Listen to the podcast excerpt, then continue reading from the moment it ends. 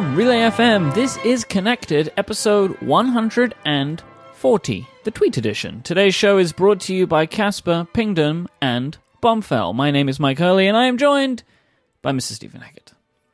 Hey, buddy. Hey.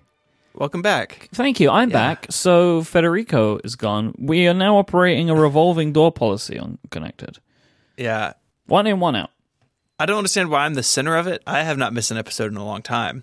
But the two of you, crazy Europeans, just like going around the world doing stuff. So Federico will be back next week. I think next week should be all three of us again, hmm which would be good. Who knows, though? You never know. I may just take off just because I can. Nope, you can't actually. I really can. No, you really can't. You gotta check your contract. Hmm. Mhm. We have a bunch of follow up. Good. Uh, it's really been piling up this week. So we're going to get right into it. We had what I have uh, called in our show notes the sweet sweat email. No, that's good. It's good, right? Mhm. Uh, as an aside, sometimes I do asides and follow up, and other people don't like them. But uh, Myke, you are known for typos on the internet, right? It's a thing that you've you've done. Yep. Someone I won't say who runs a whole Tumblr about about it, but once, very embarrass embarrassingly, I left a note for Mary, my wife, and I called her sweetheart, but I did it in a hurry, and I and I wrote sweatheart, and uh, so that's been a joke in my marriage now for a long time. Uh, sometimes we go, "Hey, sweatheart." so this is the sweatheart email from listener uh, Yokin, and Yokin works on. This was a very involved email, but the gist of it is, Yokin works with some sort of polymer that is used in disposable diapers, and so they are familiar with the types of things they use. Uh, fake urine to test, so he knows about fake sweat. this. And he says, uh, fake sweat is not gross. It is 99% water with less than 1% salts uh, dissolved into it. It's pretty interesting. And he, he kind of likens it to Gatorade that, you know, these drinks are kind of to replace exactly what you're losing while you sweat. So they have salt in them, uh, ionic things. And it's important to material design because salt solutions are very corrosive over time. So, you know, the assumption is with the watch and with things like, you know, the headphones and everything, they want to make sure that, hey, if you're if you're running in this thing, you're playing basketball and you're getting it sweaty, that you're not going to be damaging the product and, and it's not damaging you. So, uh, lesson learned, as uh, the ghost of Federico put in our show notes, you can put your Apple devices in Gatorade and they'll be just fine. I don't I buy that's that. lesson here. I don't think I don't either. thing to follow. I think it's fake news. Um, the second piece of follow up, uh, th- this will be the first link in the show notes. Uh, maybe Myke will put a photo of it in the show notes so you don't even have to click on the link because this is really, in, in some ways, it's the best thing I've ever seen on the internet. And in other ways, it is the most frustratingly annoying thing I've seen on the internet. Myke, what did you receive as a gift? A chop. That's what it's called. Uh, this is a very pen addict focused thing, but my friend Glenn sent me what is called a chop. And a chop is what you use to make wax seals. You know, you see those old timey wax seals, like you drip wax onto an envelope and you stamp something on it. Uh, well, my friend Glenn had made for me a hashtag Myke was right chop. So I can now seal all of my correspondence with my brand. And I'm very excited about that. Um, I can also apparently use this on chocolate, so everybody can expect chocolates soon that say Myke was right on them. I have a lot of questions. Mm-hmm. Uh, the first one is how often do you send correspondence that you seal with wax? That's I, very. I don't send letters at all, but now I'm going to because I actually today it may arrive during the show. Uh, I have some wax coming, Mm. some some special wax and like a spoon thing that you have to heat it up over. It's very um interesting. Medieval. Yeah. uh, and so then I will be able to wax seal everything. So everything in my house is going to get a wax seal. Uh, it just as Myke was right on it. So Yeah, that was my next question. Uh, uh, where where does one buy wax? Is it special wax? Can you pick the color? I guess you can pick the color, right? yeah, I got this whole like kit on Amazon. It was like eight pounds, and it's on Prime, of course, which is really interesting Very- to me It's really ironic. that you can get your old timey antique sealing wax on one day delivery from Amazon Prime. But turns out you Wow. That's that's uh, pretty spectacular. So people Uh-huh. who follow us on Twitter will know that I sent the one thousandth invoice from our company, Why are you doing this? and I'm just begging you not to not to send our invoices sealed with the Myke was right stamp. I'm going to print do that. one invoice and send it back to you. I with w- the okay, stamp do, on it. do it. I'll open it. I'll open it live. I'll stream it live on the internet somewhere. All right. You have my address. Do Okay. it. 2017 uh, around Relay FM HQ has been known as the year of live. We're doing a bunch more live events this year, and we're very excited to announce uh, another one. This will be on Sunday, October 15th. Connected, which is the show you're listening to now, although with three of us, not just two of us, all three of us are going to be in person in Chicago for the Release Notes conference. There'll be a link in the show notes to uh, the Release Notes conference sign up page. It's an amazing conference. If you're a developer or designer, a small business owner, an independent, if you're kind of in this community, Release Notes is a conference you should go to. Uh, Myke spoke the first year. I spoke uh, last year, and Federico is speaking this year. So they they are three for three for connected listeners or connected host. And this year on Sunday, October fifteenth at uh, six p.m., we're going to do a live episode of Connected right around the corner from their venue. And if you sign up for release notes in the email, there'll be a link to a secret ticket page where you can go. Tickets are free to come see us. We're going to do a live show. Uh, Federico then has to go uh, to a speaker thing, but Myke and I will be around for a little while, I think. Tickets, like I said, are going to attendees of release notes first, but we are uh, planning on opening that ticket page to the public pretty soon. So if you're on the fence about release notes, uh, you should totally go. Go sign up, get a ticket, come to Chicago, and uh, and come see us. We're excited to do a live show since we're not doing Connected Live in California this summer. We're going to do it live in Chicago this fall, and it's um it's going to be a lot of fun. Let's talk about Year of Live, right? It's Yes. because uh, I will also that weekend be doing a live episode of The Pen Addict in Chicago at the Field Notes offices. Yes, and we're also we've also just did the, the episode in Atlanta a couple of weeks ago, and we've got some other stuff bubbling as well. Like uh, this is fun. I enjoy it a lot. It's difficult to do. Like live shows are ha- a hard thing to put on, but we're getting better at the technology of it all. Um, so we're working on trying to do more and more of them in places all over the world, not just uh, not just in America, but also across America. And I'm I'm trying to see what the feasibility would do be to try and do something in London at some point, not in the not too distant future as well. So there you go. lots of lots of good stuff. Yep. Um, while we're talking about relay news, uh, we did. Sometimes we do this. We launched a new show last week called Download.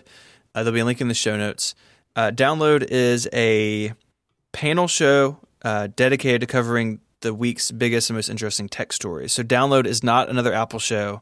It is a show about tech, uh, sort of on the broad. It is the we're looking at companies, products, trends, things like quarterly results, uh, even. But the the idea is to cover tech sort of wide, you know, as widely as we can. Most of our shows are very uh, sort of niche, even something like Connected, which covers Apple. You know, we really just cover Apple and Amazon and stuff as they relate to Apple.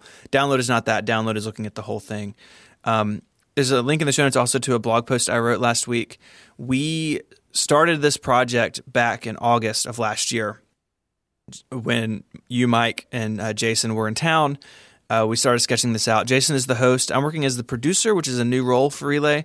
So I'm on the show a little bit, um, but doing a lot of behind the scenes stuff. You scarily pop in, like I do. That's the that's the whole gag. Uh, the yeah, people like I didn't even know you were there, and so we are going to do a better job on episode two of like introducing me at the beginning. But um, I'm sort of like the uh, annoying guy on the uh, the talk shows at night, you know, who like sits in the corner and makes bad jokes. That's me on the show.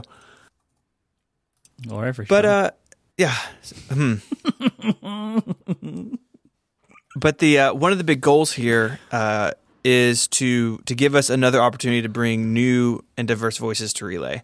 So you know that's something we work really hard on.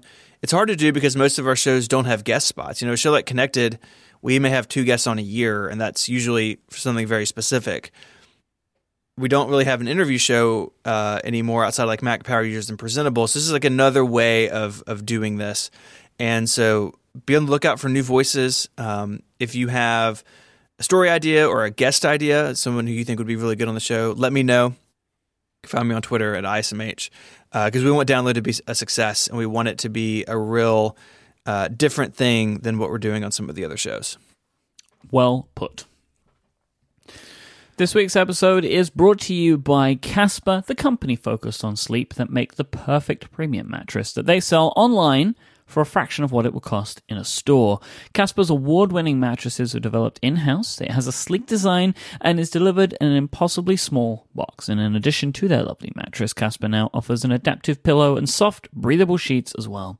Casper's in house team of engineers spent thousands of hours developing their mattress. It's obsessively engineered at a shockingly fair price, and this is why. They have over 30,000 online reviews with an average score, average rating about 4.8 stars, which is very, very high indeed. That's higher than many ratings you would find for almost any product ever made, I think. The San Francisco research and development team have developed proprietary foam that relieves pressure and increases airflow. Then they combine it with a springy comfort layer to contour to your body to keep you nice and cool as well. This means Casper mattresses have just the right sink and just the right bounce. Casper makes quality mattresses at great prices and are designed and developed in America.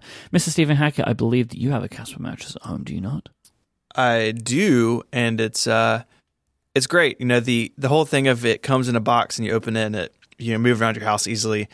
Uh, that's totally a real thing. Uh, when we got ours, now it's been a couple years. I actually unboxed it on Periscope because it's it comes in like a box the size of a dorm refrigerator and queen size mattress inside, due to science and magic. Um, and you know, we just moved about nine months ago, and I had you know had to move that mattress. Don't go back in the box. You know, you gotta you just reminded like it's amazing how small this thing is when it shows up uh, and what it becomes. It's super cool. Buying a Casper mattress is so easy and it's completely risk free. They offer free delivery and free returns to the US, Canada, and now the UK as well. With Casper, you can actually get to sleep on the mattress before you make your decision. You try it out for 100 nights and decide if it's the mattress you want to then spend a third of your life on. If you don't love it, they'll pick it up and refund you everything. You can get $50 towards any mattress purchase by going to casper.com slash connected and using the code connected at checkout. Terms and conditions apply. That's casper.com slash connected and the code connected at checkout for $50 off. Thank you so much to Casper for their support of this show and Relay FM. So I, I was looking across the internet the other day and I went to my homepage, which is 512pixels.net, and uh, I found a, a link to something which is so so in your wheelhouse that I'm not even going to bother spending any more time trying to explain what it is. So this is a Indiegogo campaign. Uh, someone is working on a documentary about the Newton. So, for those who aren't familiar, I don't know why anybody wouldn't be familiar, right? It's- come on. Uh, it it is a handheld uh, PDA that Apple put out in the '90s. Uh, Apple What kind of a PDA? actually Public display of affection? That's what that is, Yes, a personal digital assistant. In fact, uh, John Sculley, the uh, CEO of Apple at the time, coined that term actually. Uh, and so it was a handheld thing, had its own operating system.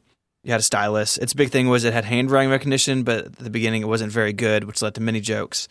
Uh, anyways, there is still to this day a community of people who are super into the Newton. I've got a couple of them. I used one in college. I've talked about that before but uh, I don't use one regularly now. But there are people who still do, and this Indiegogo project is to kind of document that, document the Newton, where it came from, what happened to it, uh, why it got canned. Spoiler alert: Steve Jobs did it when he came back.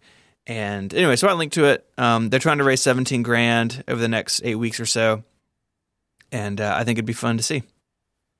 I, I'm, I'm like kind of watching the the video that they put on their Indiegogo page right now, Mm-hmm. and uh, I like that every time that the guy like Noah is talking to camera, he has Final Cut in the background behind him. It's like I swear I am a video producer. That's right. like it's that. how you know. Yeah. It's like I how you promise, know. I promise. Look, I can use Final Cut. This this movie can be made. How much did you pledge? Twenty five bucks. Okay, I thought you maybe go like, what is the full on six ninety nine producer credit? Yeah, the full John Siracusa. No, I just did. Uh, I did twenty five. Well, it might be on you to push them over the edge. So It could be. get on that. Oh, I will also wait for them to contact you, which I assume is imminent, uh, to talk to you about your, I'm assuming, extensive collection of Newtons. That's right. I think they're going to just film in the studio the whole the whole movie. So I saw a link online the other day about the Pixel and Pixel XL, which I thought was interesting. Um, basically, Google have announced that they're going to be guaranteeing a total of two years of OS updates to this phone. So the Pixel line came out in October 2016.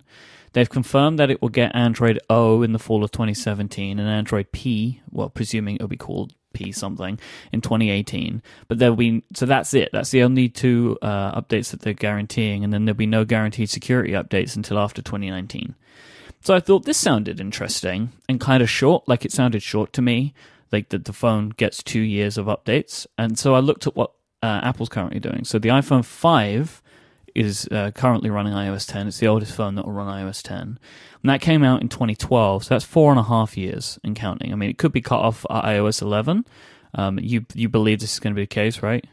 Yeah, there, there's a lot of. Uh, I kind of wish Federico was here, but there's a lot of stuff right now of if you're running a 32-bit app, uh, that's like called out in settings now on its own screen, and developers are basically being um, told that you got to go to 64 bit or your app's going to get dropped. And so I, I, think that's paving the way for uh, these 32 bit devices to be to be left behind with iOS 11. So it's quite a bit less than the iPhone, right? So like this this Pixel phone will last for two years, and the iPhone five will last for maybe like four and a half, five years, something like that. And I kind of found it interesting to see a company call it out in advance, right? To just be like, this is how long you've got left. Because with Apple, it's like it could be any time. Like you have no idea, right? They don't they don't talk about this stuff, but Google does. And I can't decide if I'm like how I feel about it. Like I just think it's an, an interesting thing that they've done it in advance. And I wonder if it's that much of an issue when people kind of replace their phones every two to three years anyway. Like this this phone will be running the most recent version of Android for like three years in total, right? Before it maybe gets cut off. And I, I don't really know how I feel about that. Like, I guess most people replace their phones within that period of time anyway. I mean, at least people who buy things like the Pixel, right? Like the enthusiast phones. Um, yeah, I, I don't know. I mean, I think I, in one in one sense, I like it because with Android, with with some manufacturers, and this is a lot less now than it used to be. But say for three, even three or four years ago, you may only get a year or 18 months for some OEM phones. And so, yeah, two years isn't great, but they're trying to get out ahead of that. And so at least you have some sense of uh, certainty. You know, for, for me, I think things like the Pixel, um, you know, I don't think someone's going to, I mean, maybe someone is, but I think the Pixel, at, at, least, and like the Nexus phones before, is still an enthusiast device. And so mm-hmm. those people are going to update every year, every 18 months, every 24 months. Uh, where I would like to see this, I mean, I'd like to see them support phones longer, obviously, um, but I would like to see that from OEMs as well. You know, the Pixel sells a fraction of what something like the the Samsung Galaxy S, 8 will, mm-hmm. and those customers are beholden to Samsung for updates, not Google. Yeah, and you know, I think I think on the whole, the whole Android ecosystem would do better to support phones longer. But at the very least, uh, I give it a thumbs up for more transparency ahead of time iOS 11 and Apple Music TV shows. So there was this Bloomberg profile of Jimmy Iovine, right, who was at Beats and then now works at Apple. Apple Music, and in this profile, he mentioned that Apple may be planning as many as 10 original TV series for the Apple Music platform, with iOS 11 potentially bringing some more video focused features to music.app. And you guys were talking about carpool karaoke last week, and that it's been kind of like unceremoniously delayed for an unspecified period of time. Right. And I wonder if this is going to be one of those iOS 11 like features, you know, like there's going to be more video and part of these videos of these series. But if that's the case, and iOS 11 is what's really going to bring about these new ch- new changes to iOS, and especially the Music app, which doesn't handle video very well right now, honestly.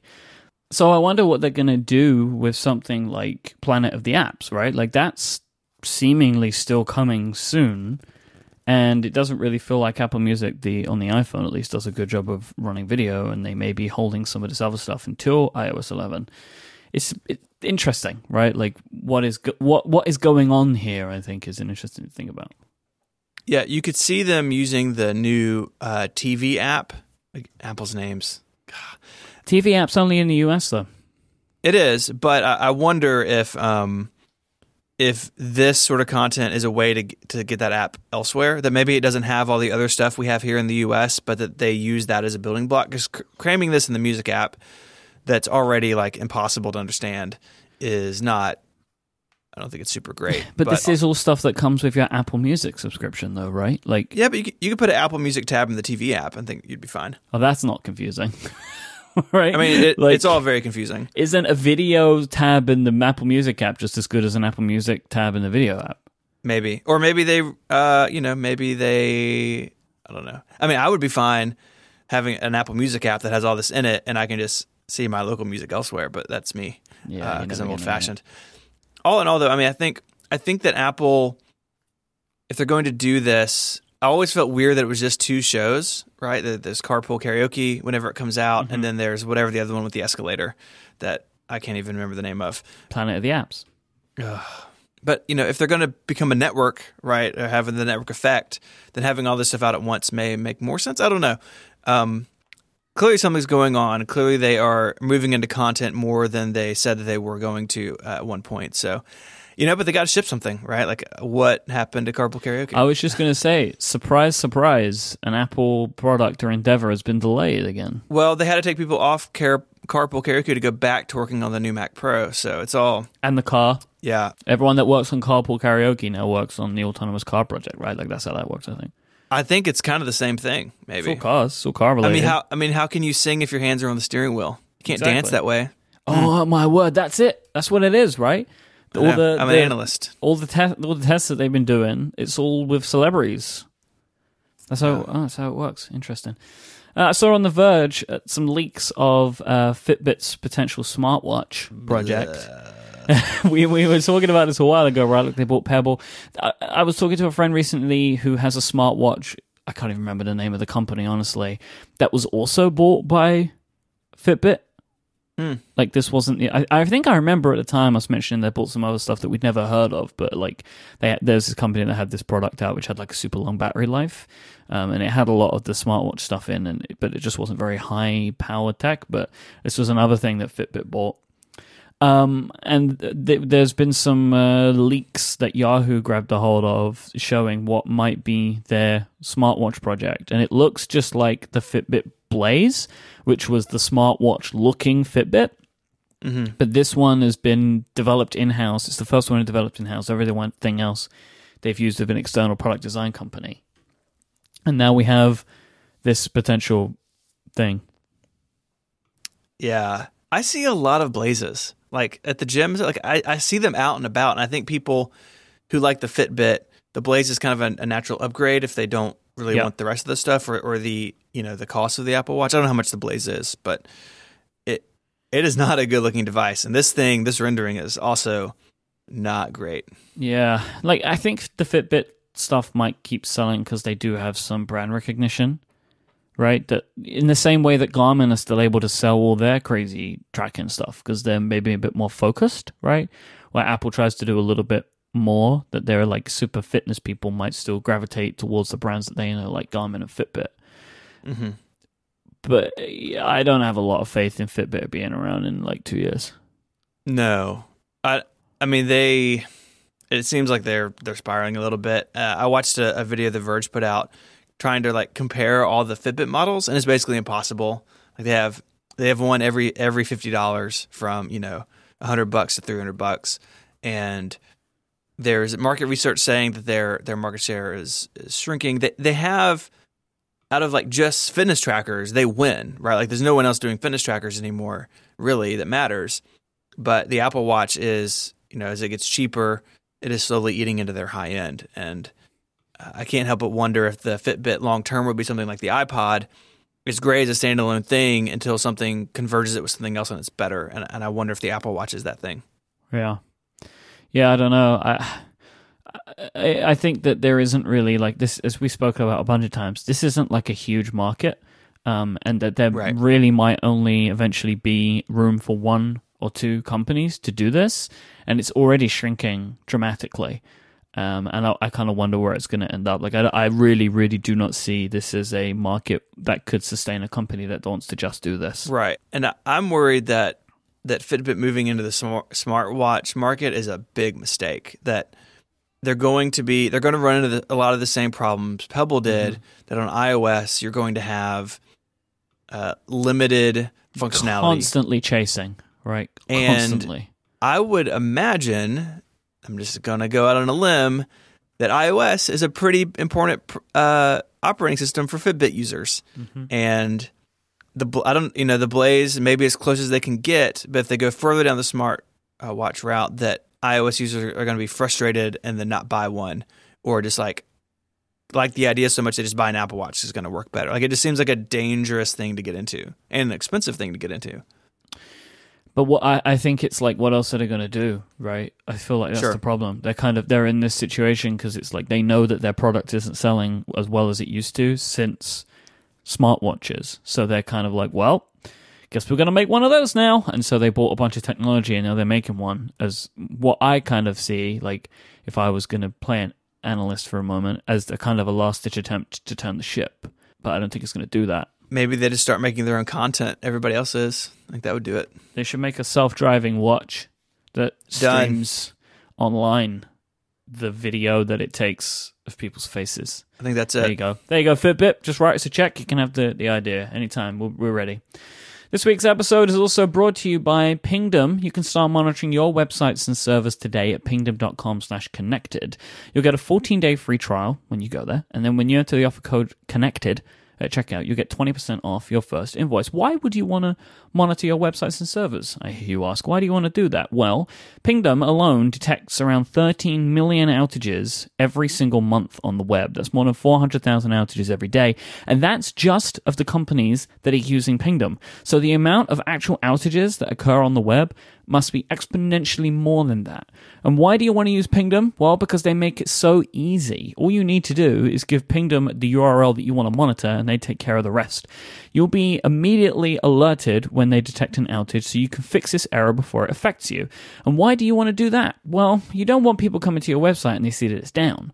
And also, Pingdom can use their 70 global test servers to emulate visits to your site as often as every minute to check its availability. And when they do this, they can check if your whole site is up or down, or even just little dependencies of your websites. Websites are so complicated now, so sophisticated, and you may have your e-commerce checkout functionality go down, even though the rest of your website's up. So unless you want to pay somebody to be constantly clicking everything on your website to make sure that it's all working correctly, you need Pingdom. Go to pingdom.com slash connected for a 14-day free trial and use the code connected at checkout. You get 20% off your first invoice and you'll be the first to know when your site is down. Our thanks to Pingdom for their support of this show and Relay FM.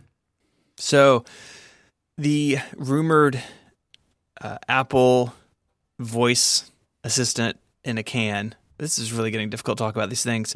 Uh, is rumored again, and so there's a report, um, Mac Rumors quoting friend of the show, call, him- call friend of the show, uh, Ming Chi Kuo, saying that this Apple voice in a can could be coming as soon as WWDC.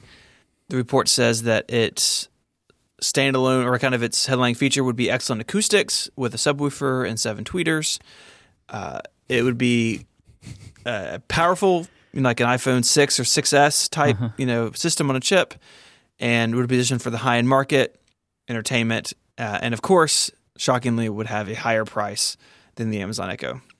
And Ming Chi Kuo also says that he thinks that there's like a 50% chance that this would come at WWDC as it stands That- right now. That number really cracked me up. I don't remember seeing numbers in reports like this before. It's like I don't know, I could do it. I, don't know, 50%. I mean, flip, flip. Everything has a 50% chance of appearing at WWDC, right? It's like it either does or it doesn't. It's 50%. I have a 50% chance of appearing at WWDC. If you want to email us about how math works, uh, please email Myke directly. If it does or it doesn't, 50%. That's so. I when I first read this, I thought, huh, WWDC is a weird place for this because this would be a consumer product. Mm-hmm. Uh, this is not a new Mac Pro, right? This is not a new MacBook Pro, which has also made appearance at WWDC before. But then I thought some more, Myke.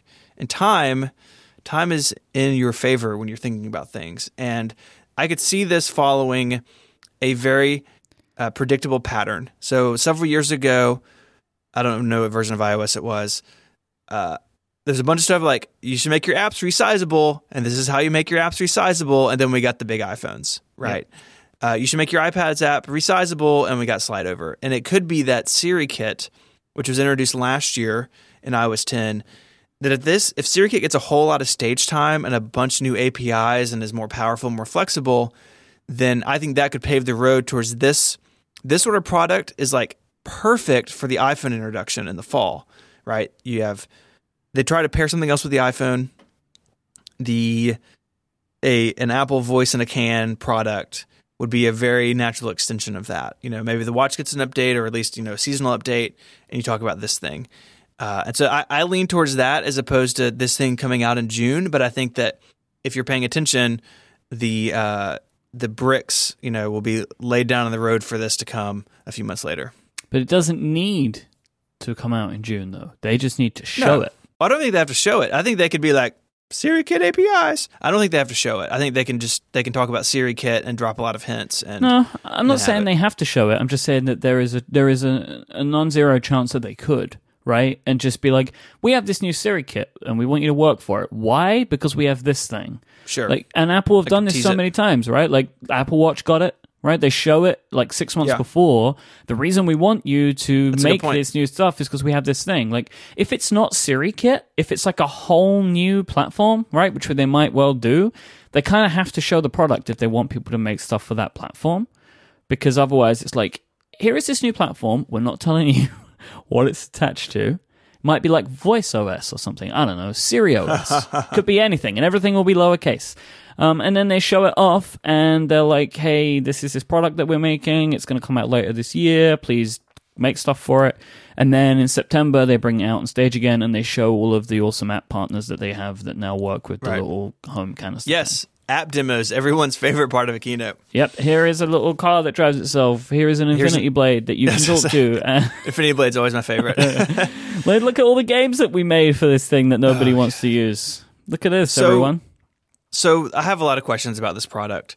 Um, I, I totally buy that the acoustic performance would be something that Apple would pitch. Right? They have a history of that. I've got an iPod Hi-Fi. Hi-Fi. I've got one sitting four feet away from me. Mm-hmm. Uh, Jason has one sitting on his desk. They sa- they still to this day sound amazing. I still use it as a as a stereo sometimes if we have you know people outside or something. I can see them going down uh, that road, and you know you have Apple Music bundled in. You can talk to the Apple Voice in a can and ask it to play whatever you want on Apple Music, and it plays it for you. Mm-hmm. Uh, assumingly, you you could Bluetooth pair it so you could listen to things like podcast. or that Siri Kit would get that functionality finally, right? Yeah. Where, which makes so much sense anyway. It should have this, but doesn't. maybe like Overcast or Audible, these other audio apps could could just be controlled with Siri. I'd love that as someone who listens to the podcast all the time on my phone. The the the other part of this is um, if Apple's doing this, you know, how do they how do they handle the design of it? I don't necessarily mean how it looks. Like I think it would look beautiful. I made a joke in the show notes they could just reuse all the the cylinder Mac Pro cases they built. You know, uh, just stick a microphone in there. Yeah, I have complete faith that Apple can create a nice looking product for the home. Sure, me too. Their their Wi-Fi routers are right. They're just like these nice looking things. That they're not Yeah. too much. They haven't got like sixty five antennas sticking out of them. They don't look like spiders like some of them do. Right? I remember when they used to make those. Yeah, Back in the day. But but really, what I'm after in this conversation is sort of the how it works. So if you have an uh, an Echo, you download the Echo app to your phone, and it's fine. It's kind of basic. Amazon's at least their iOS app design isn't very good, but it's it's basic. And you can go in there and you can set up your smart home stuff. You can go in there and add skills to it. And what I like about it is you have a whole history of stuff. So if you're like, mm-hmm. you know, you can go back and and sometimes the Echo will say, I can't answer that, but I put results in the app for you. And so you go in the app and it, you know, whatever you look for, if it couldn't say it, is in there sometimes. And and Amazon falls back to the app and it's not the most graceful thing in the world, but I think you need it on a product like this because a product like this cannot have, at least at this point in technology, a 100% hit rate. It kind of needs a crutch to fall back on. And Apple already has that with the way Siri works now. So I talk to my phone. Sometimes it can talk to me back. Sometimes it needs to display something on the screen. But how would Apple do that on a product like this that your phone is not guaranteed to be around, right? If this is in your kitchen, you know, you're just making dinner, you shout to the Apple box, "Hey, you know, ask it a question," and it says, "Oh, I can't, I can't answer that, but I can show it to you." How does it show it to you? Does it does it push a notification to your phone? Does it pop up on your phone screen? Straight on the lock screen. Like that's you know, like you It's don't even to, have to right? open an app. It's just like just go look at your phone right now. It's on there, or like anything, right? Like it just puts it on all of your devices. That's what I would hope because that is an important part of these products. And we like to think of them as voice products, but they're really voice plus app products. And this is something that I keep coming back to and thinking about how Apple would do it. Apple has an opportunity as the platform owner to put things on your lock screen or to have it show up on your watch if it knows, you know, Apple knows if your watch is unlocked. Hey, if I talk to this box and it can't tell me what it does, don't push it to my phone, push it to my watch because you know I'm wearing it. Like be smarter. Mm-hmm. You know, we talked about this with continuity. Apple has slowly been getting smarter about what device you're on. So if I'm on my computer and messages is the foreground app, then my iPhone screen right next to me in a dock, literally two inches from my iMac, doesn't light up because it knows I'm in messages on the Mac. Well, here's a question for you, right? Yes. Um, we've heard rumors of a next gen Echo that has a screen on it. Right. Would this Apple device maybe just have a screen on it? I mean, I don't know. I mean, and th- they definitely could, right? They don't, uh, none of the rumors indicate that at this point. I think that something with a screen on it is sort of inherently less likely to end up looking nice. Mm-hmm. And like the, the Echo is not a looker, right? Like the tall one, like it's not an amazing piece of industrial design. No, but it stays But out of the way, right? But it's Enough. inoffensive, Yeah. right? Because like it's in the kitchen. I don't have a screen in my kitchen. I just have this tube, right? And if you just walk in, maybe you think it's a diffuser or like something else. You don't Oh, some like kitchen appliance. Like any any room that it's in, it looks like it could be something else that lives in that room, Right. right? Uh, and a screen has baggage attached, right? I'm, Yeah. I'm I may be less likely to put that in my kitchen or on my dining room table. Like my favorite thing in all these ads for all this stuff is like so the Echo is like on the dining room table next to a, a flower, right? It's like I'm not sure anyone's like, where'd the power cord go? They should But- just hollow out them inside so you could put a flower in it. You know, perfect. Done, dude. You were just on fire with the product I did today. I know. So there's there's all those questions, uh, right? And and there's also the dimension of this is an established. It's a young market, but it is established, right? Like I have uh, two Echoes. I have the tall one and I have the dot sitting here next to me in my office. Uh, we have friends that have many. I think Merlin has like two dozen dots in his house in his office now. This every surface is covered in dots. They're all on one table. That's the problem. It's really weird, right? Mhm. Like, gotta spread them out. And so, would would those of us who already have a product, who already have workflows built around them, uh, would we would, would specifically you and I would you or I consider switching to an Apple Voice in a box if this thing is is it all real? Yeah, I would. And and the reason is because like Apple has all of the component parts there. They just need to bring them together in a way that makes sense. Like the other day we were playing around at home and Adina was using Siri to turn our lights on and off. It's actually quicker to do that than to use the Echo. The Echo Yeah. takes longer to actually perform the action. The difference is we don't always have our phones in our hands. And our phones are not necessarily in the places that we think they are to use the Ahoy telephone command. But the echoes, we know exactly where they are because they don't move. So you either say it in a way where you're in the room where you know what it is, you either look to it so you can direct your voice to it, or you speak louder, right? Because you know where it is, because it's is in this fixed place. So Right. for us, it's more likely to get the result that we want because we don't have to find something first. Like we just know where it is. And so, and also because it is, as we've spoken about so many times, this dedicated thing which has like a million microphones in it, it does a better job of like picking up the voice. But Apple's product could be better in many ways. And one of the key ones is the fact that it ties in with the OS. So it could do stuff like, hey, I've pushed, pushed this answer to your watch, right? Which, as you said, is such a good idea. You just show me the text because Siri Kit currently has this UI part to it as well, right? The fallback part, because it can't give you everything you need. And I find personally, like the the echo, like oh hey, look in the app. I find that really annoying mm-hmm. because I don't want to look in the app. That's why I'm talking to you. But if it Right. says it's on your watch, well, my, as you say, my watch is on all the time. Like that's a great way of tying all that stuff together. So as long you know, but there are other parts of this which are trickier what will all my devices that I'm buying to work with the Echo work with this thing? No, they won't, right? Because it's all going to have HomeKit in it, and we've spoken about this many times before. At least in the UK, there are nowhere near as many HomeKit devices as there are Amazon Echo enabled devices. I don't see Apple making like a web version of their API, like it will be Apple's own APIs. And so, like, my IFTTT stuff might not work. It depends on if they expand SiriKit that way. It's like there are a lot of ifs. Like, it has the ability to be better at the things that it does than anybody else because I'm in the Apple ecosystem.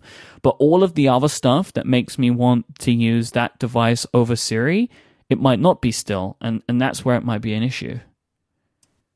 I totally agree. And I have less IFTTT stuff than I think you or Federico do. I only have a couple of things, but the things that I have it They're do, important. I really like being able to activate my Canary with voice is something that I really like to be able to do. Yeah. Yeah. And I think that that is like the that's the crux of like every conversation about moving to an Apple platform or not, right? That it is always going to be more closed off Mm-hmm. uh, for you know whatever reason Apple squeezes into it. But uh, the the thing for me is that I I have that stuff, and that the the Echo does what I want it to do. Like I'm not looking to replace it um, because it, it does it does what I want. Now, if the Apple thing comes along and it does more of what I want or does what I want better, then that would be you know partic- you know potentially more interesting. Especially if it sounded better. You know, the the Echo is not an amazing speaker. Now it's No. fine for like Spotify in the kitchen, but it's not great. It's not killer. Yeah, I would like an a- easier way to be able to resume the podcast that I'm currently listening to, right? Like currently I have to like ask my Echo to connect to my phone and then the Bluetooth, you know, like I would just like to be like, "Hey, ahoy canister, play Overcast." Sure, right? That's what I want, you know, um, and that would be brilliant. But I have some, I have some more questions for you, right? Because Okay. there are some other ways that Apple could go with this. What if they added more sensors into their product? Like my Canary, it has like temperature and humidity sensors inside of it. So I Yep. can get the temperature in the house and stuff like that. Now that would be really cool if you then had it connected to some kind of thing like a like a Nest or like an ecobee or something like that. One of these, um, like if there are, I think there is a or a couple of HomeKit enabled temperature things where it can just be Yeah, like Echo ecobee works with HomeKit. Nest uh, famously does not. no, um, and then you could like see what the temperature is and just have it fire off something like that even when you're not at home, right? Because you can use the the HomeKit stuff outside of the house, and it, I guess this would also become the HomeKit hub like the Apple TV can be, right? So that'd be kind of Yeah. cool. Yeah, it would be. I I think that Apple could definitely tie that together. And we've talked about HomeKit a bunch. I don't want to rehash all of that, but it is better than I thought it was. But it could do a lot more, and I think a product like this c- could help entice product makers to embrace HomeKit. You know, we've Yeah. heard many times that it's really hard to develop a HomeKit product or service because Apple's regulation over it.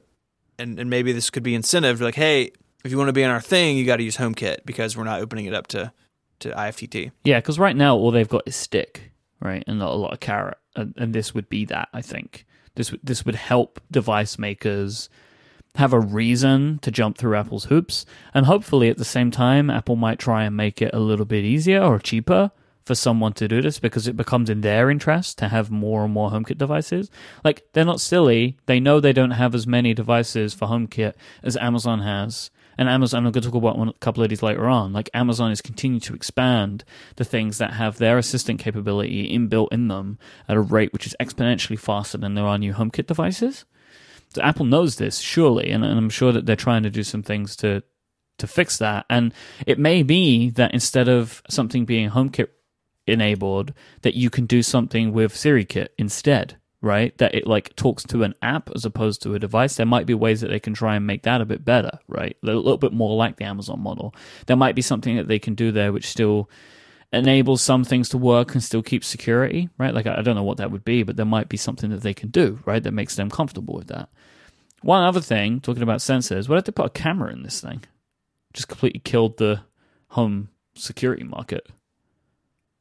Yeah, I mean, I think that they would run into uh, the same problem that Amazon potentially is with theirs, we're going to talk talk about in a minute. That you've got privacy and like just weirdness concerns with the camera. I don't see Apple. I don't think I see Apple doing that. Yeah, but what you know, they could do what they always do, right? They just say like, "Oh, nobody ever see," you know, like they could they could run the privacy game on it. Yeah, and and think of how many people that we know who tape over their iSights on their laptops, right? And and if you want a product that's going to be in your kitchen or in your home all the time, it's hard enough. Some people are already worried about that it's listening all the time for its wake word, and people think that they're streaming out of the cloud, and maybe they are. Yeah, but, I think a lot of those people are the same people that would assume that Apple will protect you. Oh, I, I know sure. what you're a- saying, right? But Yeah. you know, Oh yeah, no, there's a lot of like the weird like fear, uncertainty, doubt situation with that. But I think a camera is probably too far from most people. Um, I like to think that they could do more with sensors and, and other stuff and, and make it a better HomeKit hub than just like just what the Apple TV is, which is basically just a gateway to the outside if you're not home. do you think this is a product that's coming? I do. It seems inevitable. It seems like that Amazon is doing it, Google's doing it. Uh, Google just, I think, I just saw on Twitter, so I don't know if this all the details. So forgive me if I have something wrong, but I believe they're rolling out the multi-voice deal. So I, if it's if I speak, it has certain access to things, and if someone else speaks, like if I have a guest over, they Yeah. can't Mhm. add things in my calendar. This stuff is evolving, and Apple was there in the early days with the iPhone 4S with Siri, Mhm. and it has been stuck on the phone for a long time. Now it's on the watch, now it's on the Mac, which I always forget until I accidentally hit it. And it's time for Siri to sort of expand to this next category. And like like you like you said, Apple has all the parts for this. They have the voice assistant, they have the web services, they have a music streaming service, and they know how to make really nice looking things that sound good. Like Apple has all the parts on the shelf. They just got to go do it. Yeah, I, I I have this like I've always had this theory. It's not a insanely complex theory that there are some products that Apple makes just because everybody thinks they're making them, right? Like like a rumor Hmm. begins and it gets to the point where they're like, well, we've got to kind of make this now because everyone thinks we're making it. Li- Like what? Like what? What comes to mind? the phone always comes to my mind with this. Like I, uh, whether it was a project or not, there were there were rumors for the iPhone for what felt like so long. Like Yeah. there was always a part of my mind was like, if they're not making this, like they're gonna have to make it at some point. Like you know, they were talking at, like there's all this talk about like oh they were making this touchscreen product and it was gonna be the iPad, and then they shelved it and made a phone. I've always thought in my head, is that just because everyone thought they were making one? So they're kind of like, well, let's just do this now first. And then they moved on with it. I don't know. But anyway, like, I, I always think, like, there's got to be at a certain point where, like, well, everyone thinks we're making this. Maybe we should actually just move this product along quicker than we already are, or not at all. But anyway, so I think that they're going to make a product like this just because it's become expected right? And it might even just be that like we're looking at the wrong place, and it's just a new Apple TV that has this stuff in it. You know, like there was that rumor a while ago. It could just be that, right? They just roll these two products together. Yeah, m my complaint with that rumor has always been that product Amazon has proven that products like this want to live in the kitchen. And I don't know about Hmm. you, but my big television is not in my kitchen. I agree with that. I wonder if it. I mean, this is real. It's getting real convoluted at this point, but it's like a multi-product. Like it's not like a multi-device product. You buy like this one thing, and it has these two components.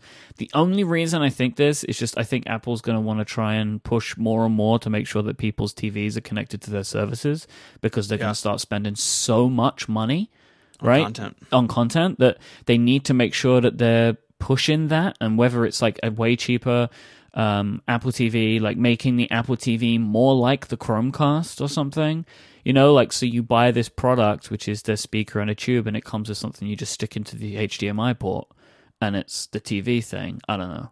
I don't know because it's a Bluetooth remote, right? So like, anyway, I, I, I wonder if that there could be some way of connecting those two things together. I don't know, but I'm inter- I'm interested to see where this goes, just because the Echo has become something that we really like in our home, even to do the very limited things that we do with it. But we wouldn't want to get rid of it. And the idea of having something that's maybe a little bit more integrated with the devices that I use, if done well, um, and could could be something very compelling for us in a way Sure. that the Google Home hasn't been. Right? Like I I didn't get a Google Home because I'm like, well, you don't really seem to do anything better for me than the Echo does. So why would I go down that route? Yeah, I checked one out. Uh, it's been in my file cabinet for a while now, And and for me, it had the same problem that this Apple one could potentially have. Like the Echo does what I want to do, and it's already configured. Like it already is all working for me the way I want. And I like having one out Yep. here and one inside, so I get the same experience both places. This week's episode is also brought to you by a new sponsor, and that is Bombfell. B O M B F E L L, Bombfell, the online personal styling service dedicated to finding the right clothes for you. Shopping for clothes can be a stressful thing. Stores are busy, you don't know what you're looking for, and it can be tough knowing when something will suit you, especially if you're shopping on your own. And even when you order online, you still run the risk of getting caught out by return fees if something doesn't work right for you or fit even. Bombfell takes away all of this stress with a personalized service that's ready to help you step up your look. When you sign up to Bombfell, you'll be matched with your very own stylist who can help you find the right clothes and make sure that they're right for you. Bombfell's service is fully and every piece is hand-picked by your stylist. Bombfell look through menswear collections around the world and then they send the pieces from those collections that work the best for you. There are no hidden fees or catches. It's super simple and straightforward and you will only pay for what you keep and there is no charge to send returns. Absolutely none. Bombfell doesn't make money on items that you don't want to keep, so you know that they're dedicated to making sure your picks are spot on. If you return something, it's of no benefit to them. So they want to make sure that they're getting stuff that fits your look. Bombfell is completely flexible. You can push up, delay, or skip shipments at any time, and you can even go in and say, "Hey, I don't like this thing that you that you've selected for me," because they send you a little roundup. Just don't send this one, and then they won't. It's really awesome to communicate with them and tell them what you're looking for. So, Stephen, I believe that you got some stuff from Bombfell. What do you think? I have. And so I went through the, the sign up process. So people may not know part of these deals, like we just sign up like normal people. And so they have a style quiz when you go sign up and I actually just loaded it up in a tab. And I don't know about you, Myke, but I um I'm very often confused by fashion terms, right? So like a question is like, what is your preferred fit? And, you know, trim or relax? Like I don't I have an idea what that means, but like pictures are helpful, and Bombfell uses pictures in their style quiz, so you can see like, yes, I like shirts that fit me the way you know it looks like in this picture, or I like jeans that are cut this way, and it just for me it takes some of the stress out of like different companies have different terms for different things, mm-hmm. and Bombfell style quiz makes it super easy to be like, yes, I want something that looks that fits me like it looks like in this picture. And click the button, and you're good to go. Do you like stuff that you got? I do, yeah. So I got a couple shirts and a pair of shorts because I'm a dad. My Dads Hey. wear shorts, and uh, it's all great. I kept I kept all three pieces, and uh, I'm a big fan. It's all super great stuff. So we have an exclusive deal for connected listeners. You can get $25 off your first purchase at Bombfell by going to bombfell.com slash connected. That's B-O-M-B F-E-L-L dot com slash connected. Signing up is super easy. When you sign up, your stylist will email you with their selections for you, and you have 48 hours to make any changes or even cancel it altogether if you're not happy. You are in total control with Bombfell. That's bombfell.com slash connected for $25 off your first purchase. Check out Bombfell today and find the right clothes for you, and we want to thank them for their support of this show and Relay FM. So many weeks ago, we were talking about what we thought was going to be the Amazon Echo security camera. you remember this? There was an image that somebody found Yeah. online, and it was was ended up being the Amazon Echo Look, and we were like, "Oh, can't wait for Amazon security camera." Wasn't a security camera. It is, uh, in case you don't know, the Amazon Echo Look is a product that Amazon have made, which is to allow for you to get some styling advice. Now, I'm going to put some links in the show notes to Amazon's page, to Dan Moren's post on Six Colors, because he is the resident Echo um, person Hmm. and also a YouTube video, which kind of gives a breakdown of what the product is. I watched the video. I don't know if you've seen this video, but something I found very interesting in this video is it features women almost exclusively, which is very different for a consumer technology product video. And I thought that was really cool and just a different thing to see. So this product has a camera, and you can see what your outfit looks like, front and back, which I think is really clever, right? Like, I can never see what I look like from the back because I don't have an elaborate system of mirrors but like this product you kind of turn around and it can show you. Uh, it has a built-in blur and depth of field effect so the so the images that you take they kind of are framed nicely and you can share your images on social media and then it creates your own lookbook. Are you familiar with what a lookbook is stephen only because I watched this YouTube video. Okay, I, I've heard this phrase before, um, and and a lookbook is basically like a selection of your outfits which you can share, and this is like a big thing for people that do share their outfit of the day and stuff like that. You familiar with the hashtag OOTD? No, I'm trying to show that I'm cool, right? I think you're showing that you used Google before the episode. No, this is stuff I see. I see this stuff online, like my friends and people I follow. Like I, I see these things. well, Myke, you live in a fashionable world city. That's true. I really do. London, Milan. I know? live five minutes from Arkansas. Is that not a, a, a style icon city? it is a city that I love, but not style icon. No, I, I see what you're saying about this, and I think that it's easy for me to sort of poke fun of. In fact, in my blog post, I was like, I wear a podcast t-shirt and Chuck Taylors every day, so it's not for me. But there are people, there are a huge number of consumers who this is like aimed squarely at. And what I find so interesting about this is that the the Echo and the Google Home and the future Apple Voice in a canister those things are all like general computing devices, really. I can ask it questions about lots of things. I may not always know the answer, but uh, and it has its strengths and weaknesses, but it is it's sort of general and broad. This thing is designed for a very narrow, specific set of tasks. I assume the rest of the Echo stuff is in here, where I can ask this thing the weather and to add things in my calendar, but it, it is marketed as a as a fashion accessory, a fashion technology hybrid accessory dingus camera. And for me, that's just a very interesting take on it that they're making something very specific and targeting and marketing it in a very specific way is a big change. So you would think that it was just like the regular Echo, but it isn't. Does so it not have the other stuff? it has some of it, but not all Okay. of it. And the thing that it's missing is super weird. You cannot order products via this device. What? You can only order them via the app. And this was something that I found out from Dan's piece on Six Colors. Huh. That doesn't make any sense, right? Like this thing, you would feel like you would be more likely to order stuff because it figures Right. out the clothes that you want, and then you like look in the app and you're like, yeah, order me that black T-shirt, and it's like you can order Or- it in the app. Yeah. I mean, or maybe it's like the Bombfell ad read. Like it, it's helpful to see things, like see pictures, and you say, "Hey, order another one of these shirts," and maybe it, it gets it wrong. I mean, maybe that's coming, or maybe that involves more, more AI stuff. and machine learning and and uh, hashtag you know words that it doesn't have right now. So some of the ways that it does advance the assistant stuff is it adds something called style check. This is what makes this product different, and they are combining machine learning, as you say, and advice from fashion specialists. So you take these photos of yourself, you upload them, and it will give you an idea as to what works best for you, and it can suggest some other clothes.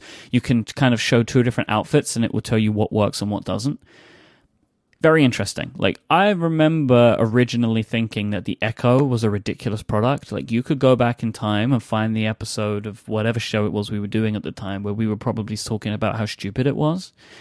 And this product isn't for me, but it doesn't mean that it's stupid and I'm not thinking of it that way anymore. Right? I'm being Right. like, okay, the Echo look is not something that I am interested in because I don't have a personal lookbook. My personal lookbook would be full of podcast t-shirts and pajama trousers.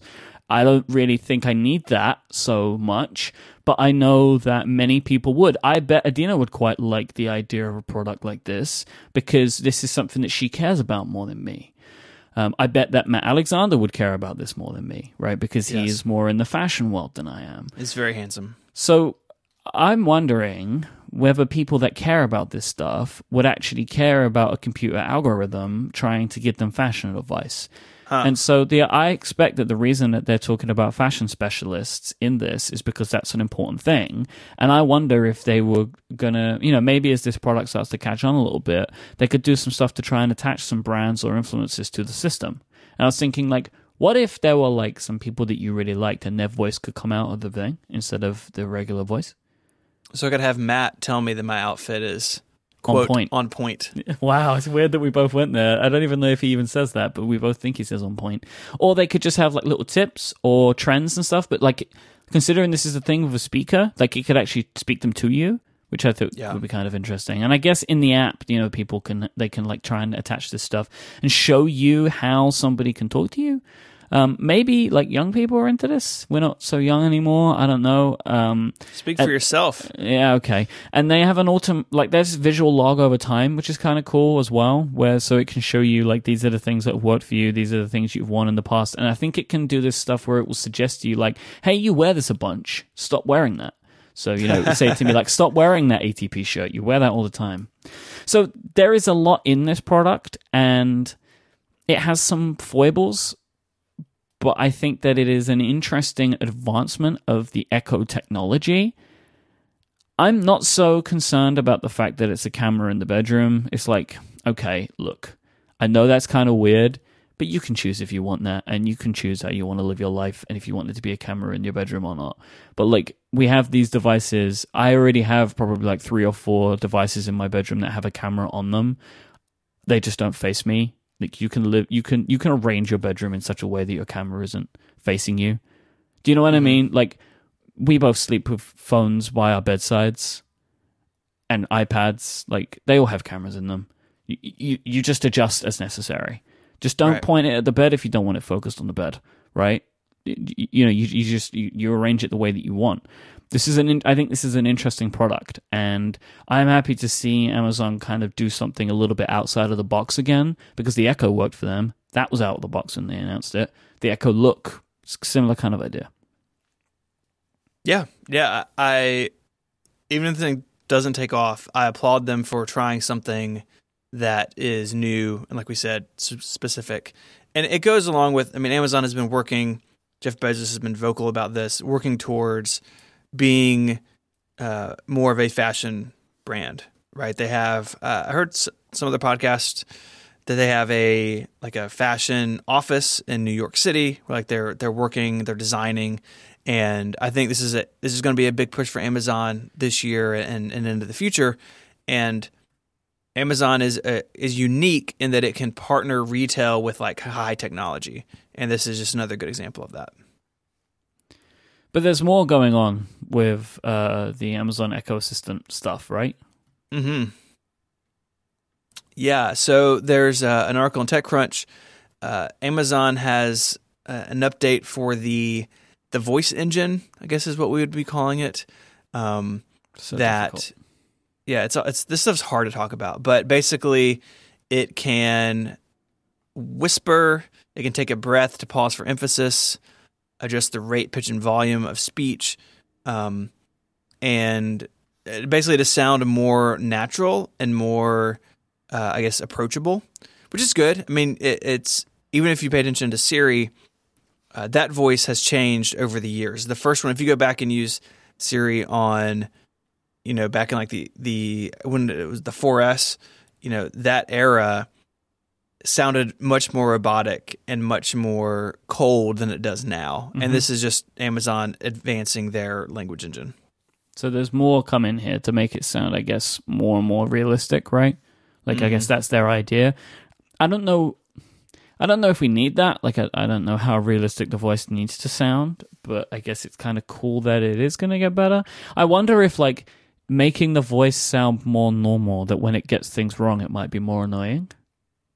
Like there's Maybe. this disconnect of like that's a robot, where I'm kind of not so frustrated when it gets it wrong because I remember it's a robot. But if it starts to sound like an actual human being, will I get more annoyed when it gets stuff wrong? Or will I be less annoyed because it's got feelings? I don't know. I mean, as long as it doesn't make stupid jokes about it like Siri does, then I'm fine. That's the thing that kills me with Apple. Uh, I want to mention just before we wrap up, wrap up and ratch up. That's a new phrase that I'm working on. Um, I've spoken so many times about the fact that I've been trying to get my Dyson fan to integrate with my Echo to varying levels of success. Well, Dyson might fix this for me because they've announced a new product that integrates with it. So it's called the Dyson Hot Cool Air Purifier, Dyson Pure Cool Link Purifier hot and cool link air purifier. I'm gonna get this eventually. It is the pure hot and cool link air purifier. There we go. I did Ugh. it. I did it. Okay, I did it. It's because they've had this product, right? It was called like the Cool Link, and then they have one This called costs the six hundred dollars. Yeah, it does. Yeah, uh, and uh, basically they've just been bolting the words on as the product's got more and more advanced. Just add a new Nah. word every time. Not a great. It is. So it's the fan that I have, which is a hot and cold fan, but it also adds an air purifier, which is a separate line if that's so it meshes two things together. So this is an air purifier that can do hot and cold, and it also has an app. Uh, which you can connect it to the internet, and then eventually later on, the product's out now, but like soon they're gonna have it integrate with the Echo stuff as well. It is mega expensive, but this is exactly what I'm looking for in a product.